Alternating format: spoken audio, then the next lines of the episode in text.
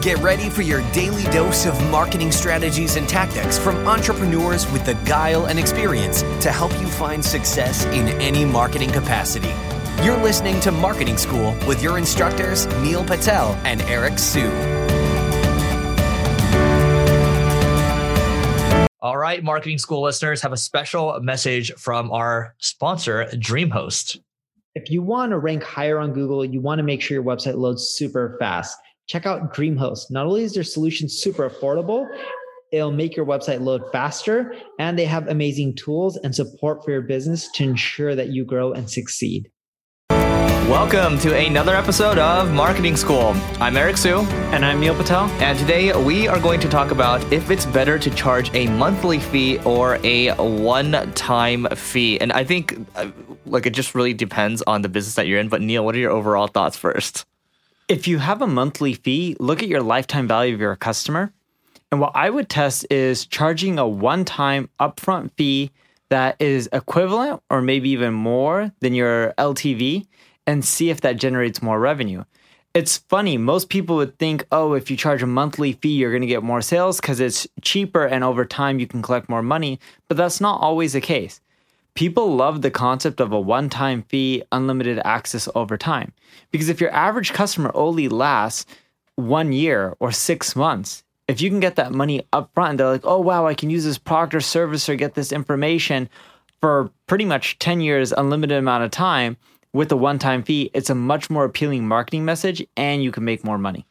Yeah, I think the key takeaway to, to, to to Neil's point is just you have to what you hear from marketers all the time. You have to be testing. So in the info product space, for example, you see people that will do payment plans or whatever, and and you can see people will charge the one time. Usually, you know, it, it, for the payment plan people, they end up churning out in, in three four months or so because that's just how it is with, with the info product stuff. Now, if you test, uh, to to Neil's point, we actually are testing right now the kind of a one time shot versus uh, doing a a month to month thing. Um, what are you testing the one time shot with? So we're testing it with uh, ClickFlow. Cool.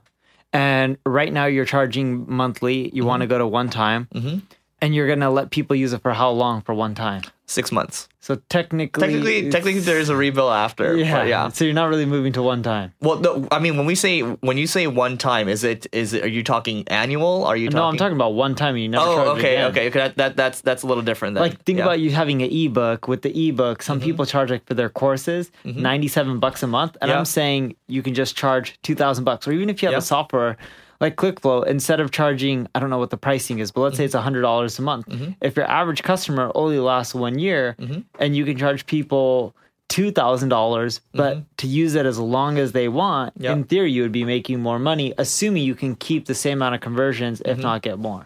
And uh, I guess a question for you is that how, when you had your course, were you charging one time? Did you have a payment plan?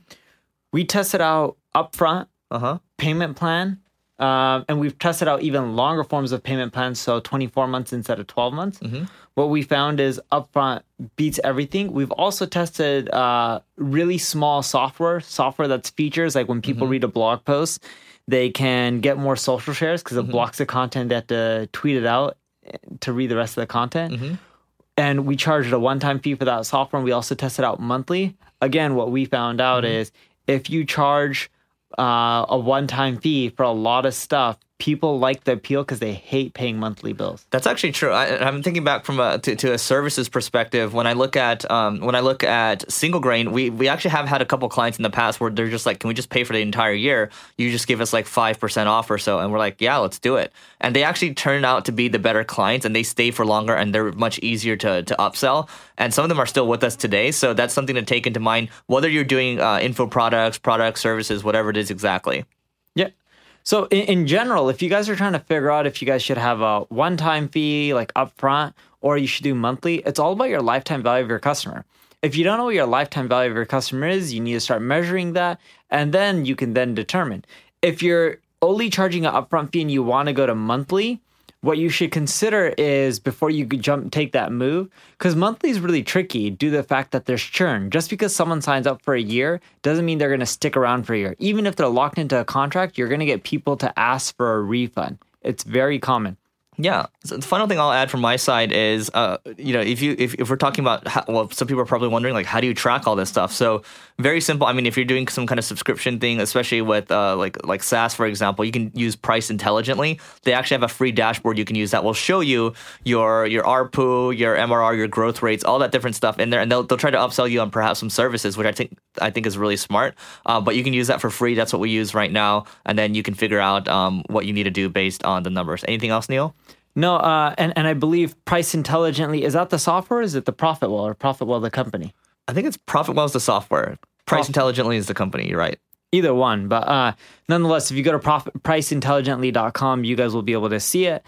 And yeah, in general, if you guys want to try out monthly uh, and you haven't done it yet, just consider taking your upfront fee keep it there and try to add in some sort of monthly continuity and you can test it out and start seeing churn rates and see what happens with your user but just don't make the change right away or if you want to consider doing an a b test it'll take you a long time before you get accurate data though on which one will make you the most amount of money Perfect. So that is it for today. Go to singlegrain.com slash giveaway to get access to our marketing goodies just for you to help you grow, and we'll see you tomorrow.